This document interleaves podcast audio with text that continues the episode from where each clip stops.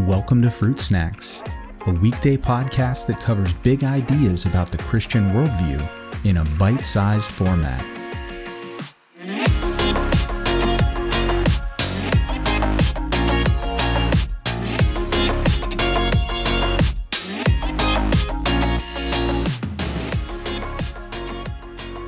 Hey everyone, welcome back to another week of Fruit Snacks. This week, our focus is going to be not so much on a doctrine, but on a common line of thinking that we encounter and are increasingly encountering in our world and in our culture today. And this is the idea that if I am just a sincere person, if my beliefs are sincerely held, if I feel strongly enough about them, and if I pursue them with everything that I can give them, then shouldn't that count for something? Whether that means, shouldn't I go to heaven or shouldn't I be considered a good person? Or even potentially, doesn't that make me right? And we're going to look at the implications of this kind of thinking this week because it is so, so prevalent in our culture right now.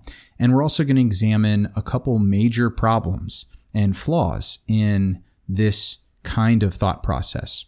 So, first, I would just note right off the bat that this kind of thinking, that sincerity means that somehow I, I should go to heaven or I should be considered good enough or, or whatever, could be syncretistic, since many of the people, especially if we're using this as a question about a sincere Buddhist or Hindu or Muslim, if they're just sincere, shouldn't they go to heaven?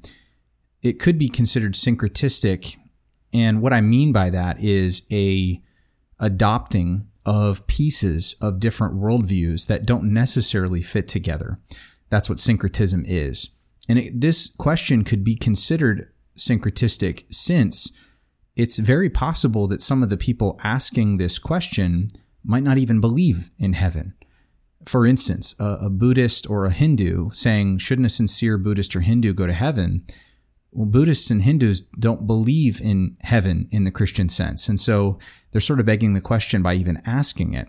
Furthermore, if someone doesn't believe in uh, any God whatsoever, or they happen to hold a worldview where morals are basically just relativistic and might makes right, right? That whoever has the power is who is considered right in the society, if someone has that kind of a worldview and they're arguing that their sincerity makes them, you know, a good person, once again, it's borrowing from a worldview that they don't even hold. Because if they don't really believe that there is such a thing as a good person, at least objectively speaking, then what does it even mean to say that that I'm a good person?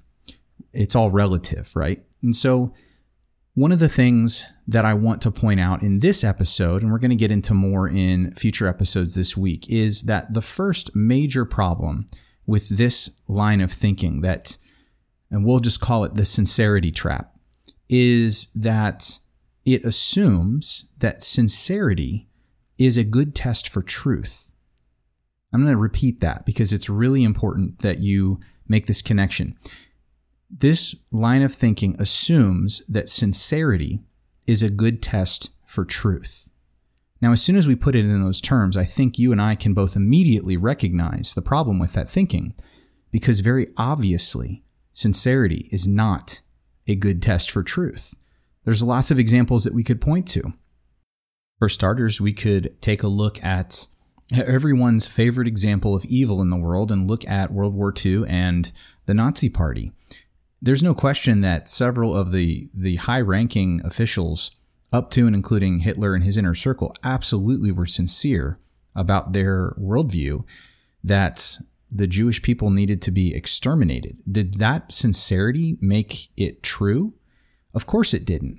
What about the Rwandan genocide where you had these warring uh, tribes and factions, the Hutus and Tutsis, who sincerely believed that their neighbors, who happened to be from this different group, were less than human and therefore deserving of being treated awfully or even killed.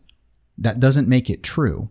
Or let's take our own worldview as Christians and put it under the microscope. Does sincerely believing that Christianity is true make it true. It doesn't.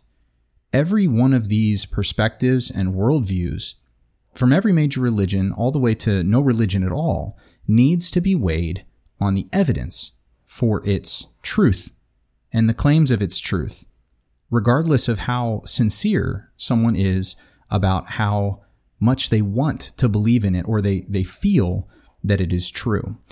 And so, next time on Wednesday's episode, we're going to take a look at another major problem with this kind of thinking, this sincerity trap. I hope that you'll join me, and I will look forward to seeing you then.